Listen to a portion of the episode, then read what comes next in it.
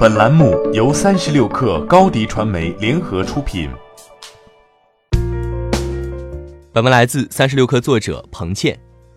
十一月十三号晚间，瑞幸咖啡于美股盘前发布二零一九财年第三季度财报。财报显示，本季度营收十五点四亿元，同比增长百分之五百三十九，环比增长百分之六十九，高于彭博预期。调整后净亏损达五点七四亿元，同比扩大百分之十八，环比下降百分之十六，超过分析师预估。本季度营收继续高速增长，仍与瑞幸继续进行大规模门店扩张以及品类扩张有关。根据财报，瑞幸咖啡本季度新增七百一十七家门店，当季门店总数达到三千六百八十家，门店的持续扩张带来了大量新客。本季度瑞幸咖啡用户数增长至三千零七十万。同比增长百分之四百一十三。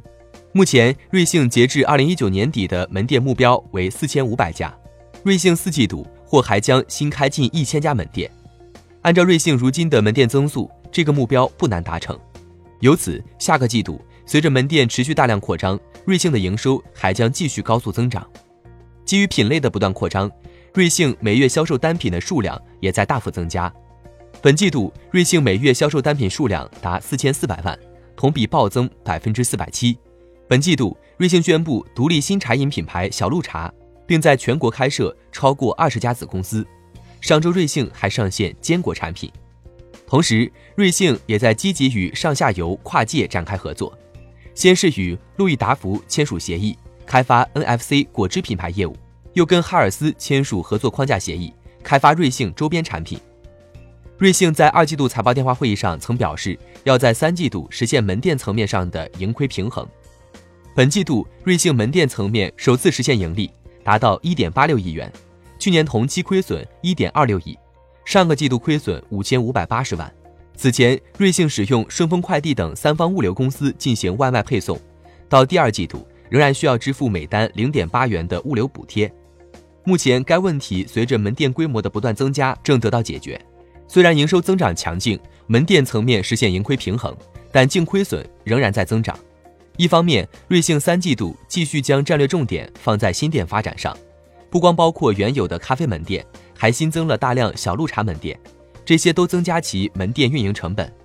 公司计划通过减少原材料的浪费，提高议价能力，从技术上提高运营效率，提高商店的吞吐量等措施来降低成本，但短期很难收获成效。另一方面，随着小鹿茶、坚果等新品牌和产品的出现，瑞幸仍然要进行大规模的广告投放。原本已得到有效控制的市场营销费用率，也在这两个季度出现明显回升。二季度市场营销成本高达二点四亿元，而本季度市场营销费用也高达五点五七亿元。不过，由于瑞幸咖啡营收大涨，市场营销费用率再次得到控制。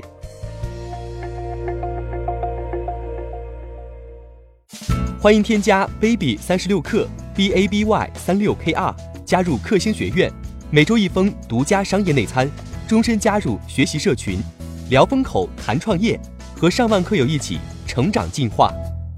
高迪传媒，我们制造影响力。